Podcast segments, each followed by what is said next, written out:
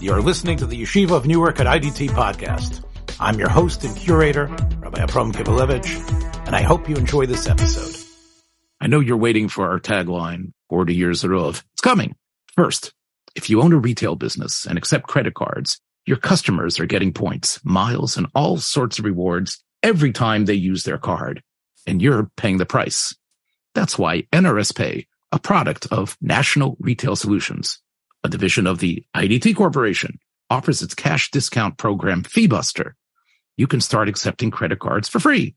If your business processes over $18,000 a month, you pay no monthly fee and $0 out of your pocket for transaction.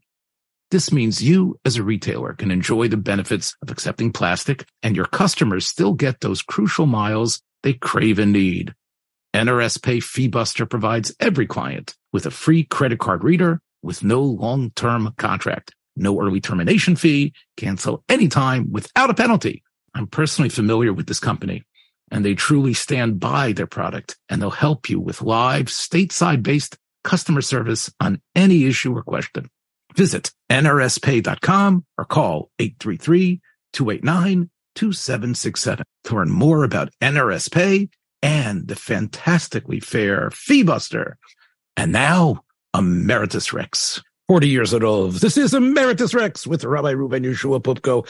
Anniversaries, we say 40 years in a row. This is the anniversary coming up, of course, of Shichrur Yerushalayim doing my math, it's 56 years since Shichrur Yerushalayim. We've talked a lot about uh, that war. We've talked about our memories of that war, what we did here in um, in America.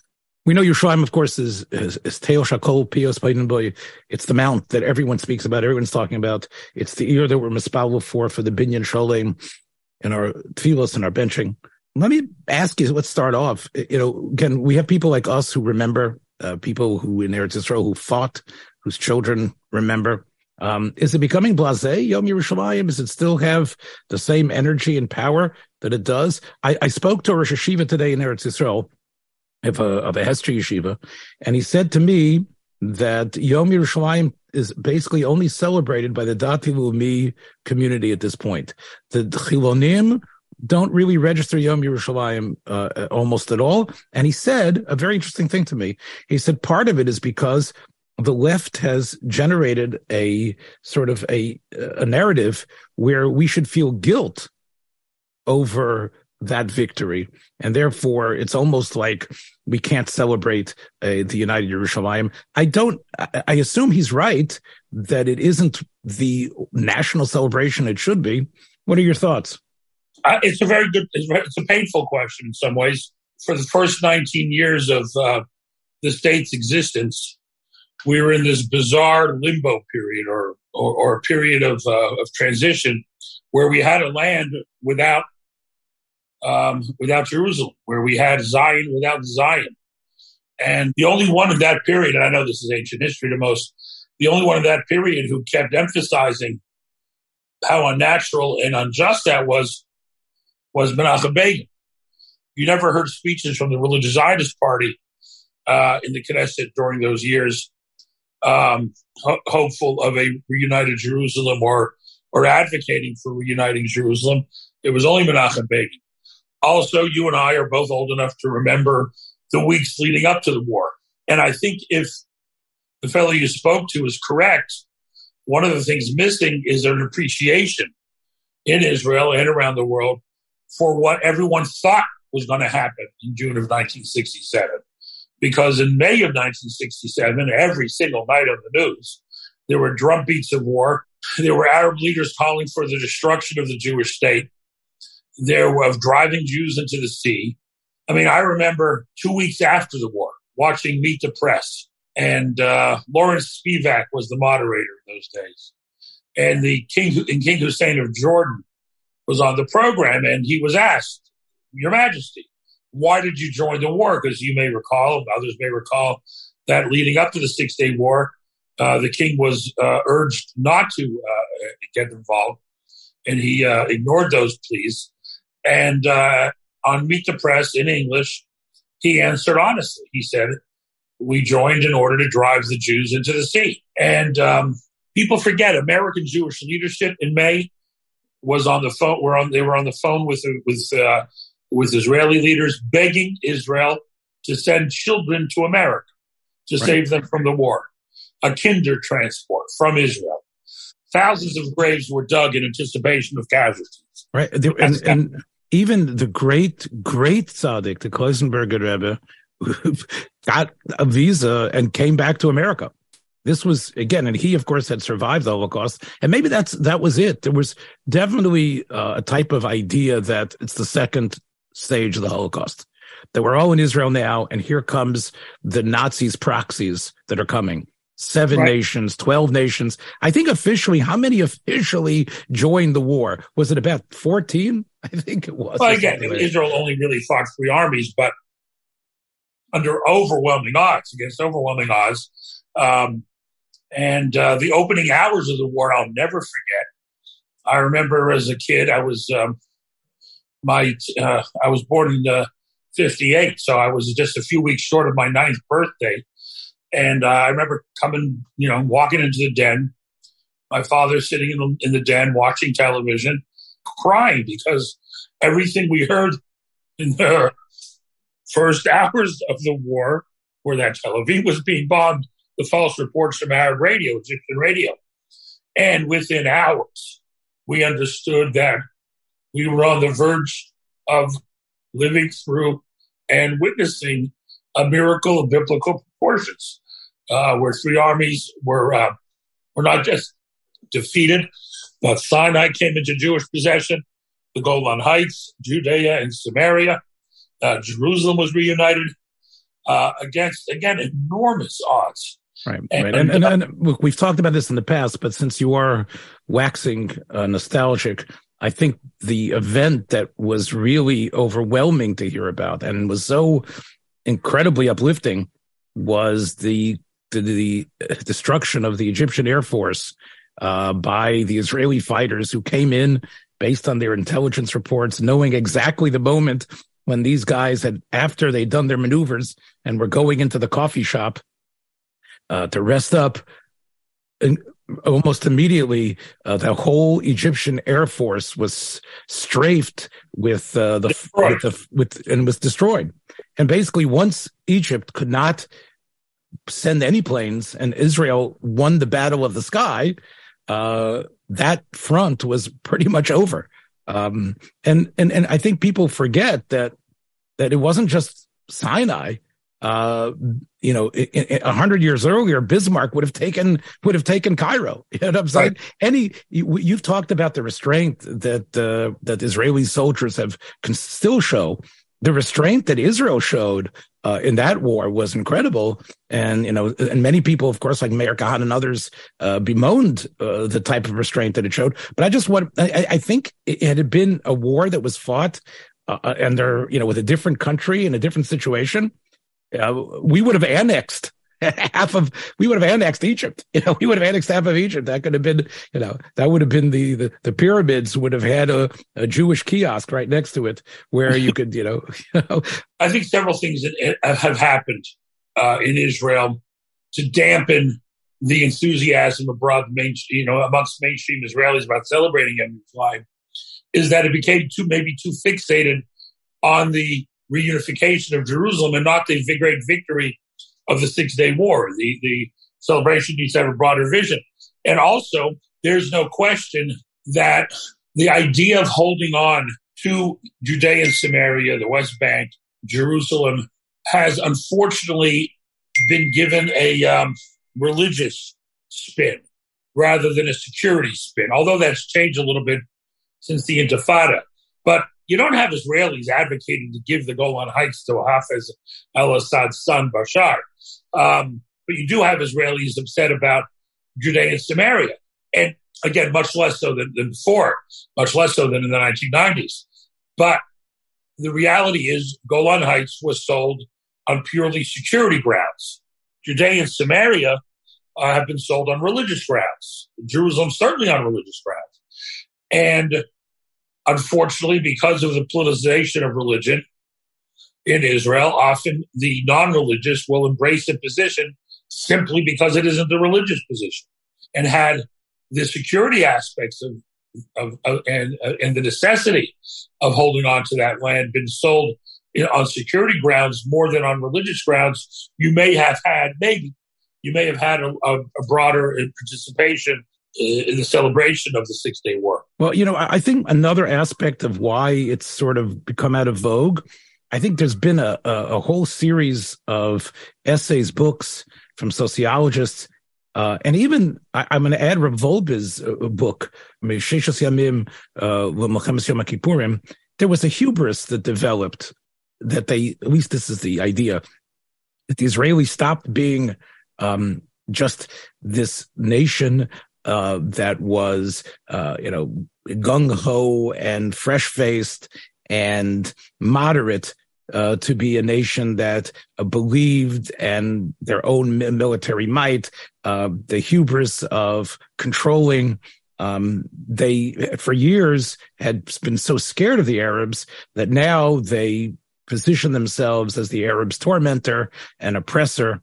And that's why so many people, I think, pointed to the events of the Six Day War as not a victory, but as a somehow that that led to the problems perhaps that they think Israeli society is still now. I don't subscribe to it, but I'm sure Rabbi Poupko, well read as you are, you probably heard these or read these type of statements as well. Um, what Rav Wolbe wrote was that again the the spiritual loss uh, because we all know uh, although we were just you know just little children but we all know the potential for Achdus, the potential for Hisalus, the potential for recognizing the miracles of really coming together, um, bringing Mashiach, that somehow that evaporated, that there were sections on, in Yerushalayim where they said Hallel. Of course, we know Rav Chaim Shmulevitz uh, famously said Hallel and explained to the Balchim why. He talked about the miracles that occurred. He talked about the bombs that didn't go off. Um, and I think that uh, it's it's it's it's a, a tremendous shod that this is a holiday that seems to be in decline. Uh, I, am not sure I agree that it's in decline. I would say though, I want to address a couple of things you said. Number one, yes, the narrative, especially around the Yom Kippur War six years later, is that we were too full of ourselves, overconfident and arrogant, that led us to drop our guard and not to take the Arab threat seriously enough, which led to the vulnerabilities that led to too many reversals and casualties in the early stages of the Yom Kippur War. All right, that could be. But what also other people forget is the global impact of the Six Day War. What I mean by that is uh, institutions like Aish HaTorah Ohr Somayach, NCSY, the Chabad uh, success in Kiruv. None of that would have happened without the Six Day War. None of it. It's only because of the Six Day War that we had the Kiruv movement that uh, we uh, that we experienced in the seventies, uh, in the eighties, the widespread return of thousands and thousands of young people traditional Jewish life, and that only happened because of resurgent Jewish pride in the aftermath of the Six Day War. All right, none, none of that would have happened, and the fact that the those, and I, when I use the word exploit, I don't mean it as a pejorative. Those who exploited the opportunity given by Israel were themselves often non-Zionists or anti-Zionists. Is certain irony, but the the reality is that the Baal Tshuva movement is a direct direct result of the Six Day War. It was the only thing that triggered it. The only thing that triggered it.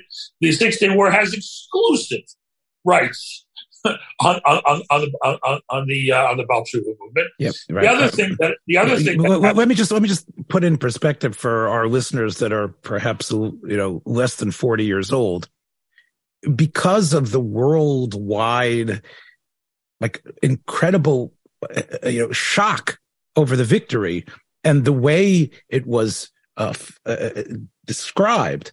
And also, here's the thing almost positively in all media fronts, other than just a few, as positive for Israel. In other words, Israel stopped being this maybe type of state that just scrag- scraggling through and made a wrong turn in the 1956 war with the French. I, whatever. I would urge anybody who hasn't seen them to go back and look at the Life magazine covers. Don't even have to read. Just look at the Life magazine covers in the weeks leading up to and following the Six Day War, and you'll begin to understand the the enormous, enormous pride that every Jew had. Remember, between 67 and 83, 82, I should say, in those years, between 1967 and 82 of Sabra Shatila, there was not a single Jew in the world who wouldn't call themselves a Zionist practically, right? It's only after the Sabra Shatila and the, rose, you know, the bloom came off the rose, and between before 67, you still had the you know, the bizarre anti-Zionists in the non-religious world, even. And between 67 and 82 was a golden period. Right, but I'm I'm trying to zero in, and again, this is again perhaps I'm it's not really that important, but I think you know, being a media savvy person, I think it's uh, I'd like to bring that up. The disenfranchised Jew, the one who was being raised in suburbia, whose parents were completely secular, who somehow decided after their Ivy League education that they didn't want to go and join the Peace Corps like Kennedy had urged a number of years earlier, but rather they wanted to take a trip or either be on a kibbutz or go to Eretz Israel and maybe right. go to the Western Wall had to do with the fact that it wasn't so much the Jewish pride; it was the non-Jews saying, "Look how great the what the Israelis did! They are tremendous! What an incredible country! What an incredible victory!" And there was a lot of Arab bashing that went on I remember watching it as a child on many of the uh, programs that I watched as a child that the Arabs for years were the butt of all the jokes, that the Arabs were the losers who couldn't win anything, and right. that anybody walking around in an eye patch was this big, was this incredible, scary one uh, you know uh, type of general that could do anything and i think that's part of the reason why the this the disenfranchised totally secular American, Canadian, Australian, other Jews said, hmm, there must be something to this. Hallel Hashem kol goyim, shabchu kol ha'umim, All the nations were saying it. Okay, yeah, it must be true because believe me, they were going to the Guru Maharishi uh, up until that point. Right. These Bali Tshuva that you were talking about were experimenting totally outside of, of, of, of Judaism the, it wasn't the fact that the Jews were beaming with so much pride. It's that everybody was beaming with Jewish pride. It was right. it was cool to be a Jew. Everybody loved the Jews. Okay, if everybody loves the Jews and loves Israel now, maybe I should discover what it's about. No, but all again, it had a lot to do with the fact that 22 years after World War II, just 19 years after its creation, Israel was verge on the verge of annihilation. And in six days, not a protracted conflict, in six days, Israel not only survives, not only vanquishes uh, three armies, not only you know is able to you know uh, take territory from all three of their combatants, but reunifies Jerusalem. The pictures from the Western Wall. I mean, that was an incredible moment, an incredible moment, and uh, and I would say it energized an entire generation. Also, by the way, besides the Balshuva movement and religious resurgence in North America and in Europe, you also, it was the trigger for the Soviet Jewry movement. You know, when I say the Soviet, I mean for Soviet Jews. Soviet Jewry movement had started a little bit earlier than that, but what energized Soviet Jews? Talk to Sharansky about how they listened to Radio Free Europe and getting the honest reports uh, that were unavailable in Pravda and Izvestia, right? How they got the honest reports from what happened in Israel. And they said, Sharansky says it openly, and I've heard from other refusals. If Israel can fight, we can fight. Yeah, and especially as we know, Russia was totally with uh, the with the with the Arab states, and uh, we know the type of support. As it seemed like Israel was getting the upper hand, uh, again, Russia was ready to uh, to resupply all the combatants against Israel, and I think that was the case in the '73 war as well. Uh, it's interesting how things sort of have altered with realpolitik today, in terms of the way we stand with Russia and the way we stand with the United States. Obviously, with a ambassador for Zionism like yourself, uh, what's happening? You would assume that in Montreal something would be happening on Yom Yerushalayim. Yeah. What's, what's uh, on what's what what's on the dance card? We uh the schools get together. We do uh Yom Yerushalayim Thursday night. Uh, we uh, celebrate. The the souls that still believe in God will say Hallel. uh, heretical synagogues that deny the hand of God in history, uh, the Hasidic uh, synagogues that are still steeped in ancient heresies will not observe it because they deny the hand of God in history. One day we anticipate their repentance and return to the traditional fold. But, um, you know, the black hat world. Um, so are, are you combining forces with other synagogues? Are you going to be doing, are you going to be having like a, a large convocation? I, yeah, sure. Thursday night, absolutely. So we'll get together, you know, at our local Kol Kol Sion and doing our traditional Yom Yerushalayim service. I heard about something in Eretz Yisrael called de Galim, that they they do some dancing with the flag, and that's going to be done on th- Thursday. Even in Eretz Yisrael, they're pushing it. They're being mocked in it because of Erev Shabbos. Right. So there's there's supposed to be some. Every year there's a flag march uh, as well, and that has triggered some violence in the past. Let's hope it doesn't happen this year. Although I think we're only broadcasting it anyway. Whatever. Um, let's, hope, let's hope it went peacefully. Um, listen, you know, unfortunately, what you said at the beginning is true.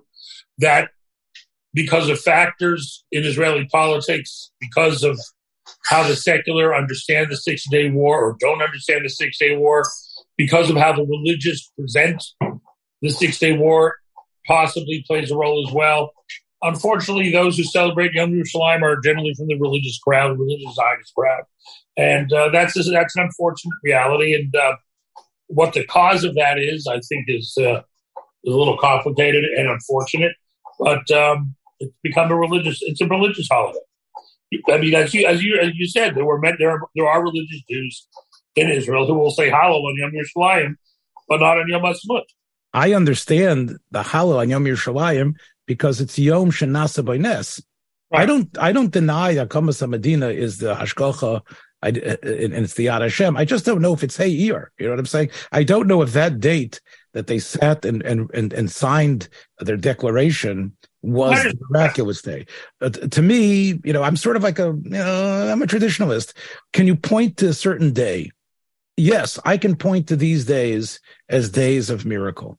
Uh, and therefore, I'm I'm a very big chassid of saying Hallel on Yom uh, on Yom Yerushalayim. And uh, it's it's it's un- like you say, unfortunate that so many people do not realize that as much as they daven for Yerushalayim consistently and have Yerushalayim on their lips. No, no, they they they're they're. They just don't believe in the Yad Hashem in history. Yeah, well, like I said, I think people don't even actually. That's not true. That's not true. They do believe in Yad Hashem as it relates to the murder of six million. That they that, that they hang on God. But uh, you know, yeah. a miracle like Yom Yerushalayim, they, they they think came back through other forces, I guess. When we recorded our last episode, and now, of course, uh, because of our great editors that are in uh, Eretz Yisrael. By the way, let me just say, and I know Rabbi Poupko agrees that uh, we've been on the air for quite a bit. We're trying to upgrade the quality obviously our conversation is always stellar. Rabbi Poupko is gold even when he's drunk. There's nothing there's nothing sad about him. But the point is is that we do appreciate and if you listeners want this program to continue and you want us to be able uh, to edit this program properly and to be able to get it out to you on time you know write to me at ravkiv at gmail.com and i will tell you how you could support this program and make sure that we're asking program- for money we've never done this before Yes, we are asking for money. That is exactly. I think everyone should send money. Should I give out my home address as well, or I see. I see. Um, yes, if you want, you can send money to Rabbi Poupko himself on Venmo or PayPal. You can yes, do it. and Rabbi Poupko will make sure that it goes to the, to the production of this program. And anyway, my point I'm trying to make is is that there's a now a lag time between when we record and when the show drops. I used to I used to you know in my own primitive way try to uh, edit the program very quickly and it did not have the same type of snappy element and sound that it now does. So, that being said, but we're nothing if not snappy. Yes, support the program, support the program, and keep us going. Keep Emeritus Rex on the air. Uh, keep keep the Rex Emeritus. But the thing is that I wanted to say, um, last time when we spoke, Trump had not had his town hall I guess triumph, right? I did not see it, but I'm sure I'm sure you saw clips, right? I saw a lot of clips, yeah. Listen, he was at the top of his game. He was riding high. He doesn't care what anybody says. He doesn't care what's true. He just says, and listen, the problem is no matter what you think about his character's behavior, what he says, whatever, he certainly looks much more vigorous than Joe Biden. you know. I heard some pretty funny clips too. He was quite, like I said, I, I, would never want this person as a neighbor, much less as, you know, as someone that I had a connection to. But, you know, you talked about last week and in, in previous weeks about how, you know, unless he's derailed, uh, the Republicans are going down. It seems like this town hall, uh, might propel him, uh, once again to, uh, locking up the the nomination, which is pretty incredible. You know, one television appearance can can do that. Unless something bizarre happens, I believe he will, in fact, uh, win the Republican nomination. I don't know. I mean, I was when we spoke last, I was very confident he could never win an election. I'm less confident to that. All right, my friend, we shall hopefully catch. I know you're on your way. Uh, within a, a little bit over a week, you will be in Eretz Yisrael yourself. I'll be in Poland and Israel. Yes, Poland and Israel. So I hope you will like grant us uh, as a roving reporter the chance to reflect uh, with on your wisdom. I'm I'm I'm basically being kind of you as much as I can here, and your wisdom, uh, your insights, um, your ruminations. You'll share them with us at least once on your on your trip there. I hope so. I will. Yeah, hope so. Yes. Okay. Right. Take care, everybody. Be well. Thanks for joining us for another episode from the Yeshiva of Newark at IDT Podcast. Be sure to subscribe on your favorite podcast app so you don't miss a single episode.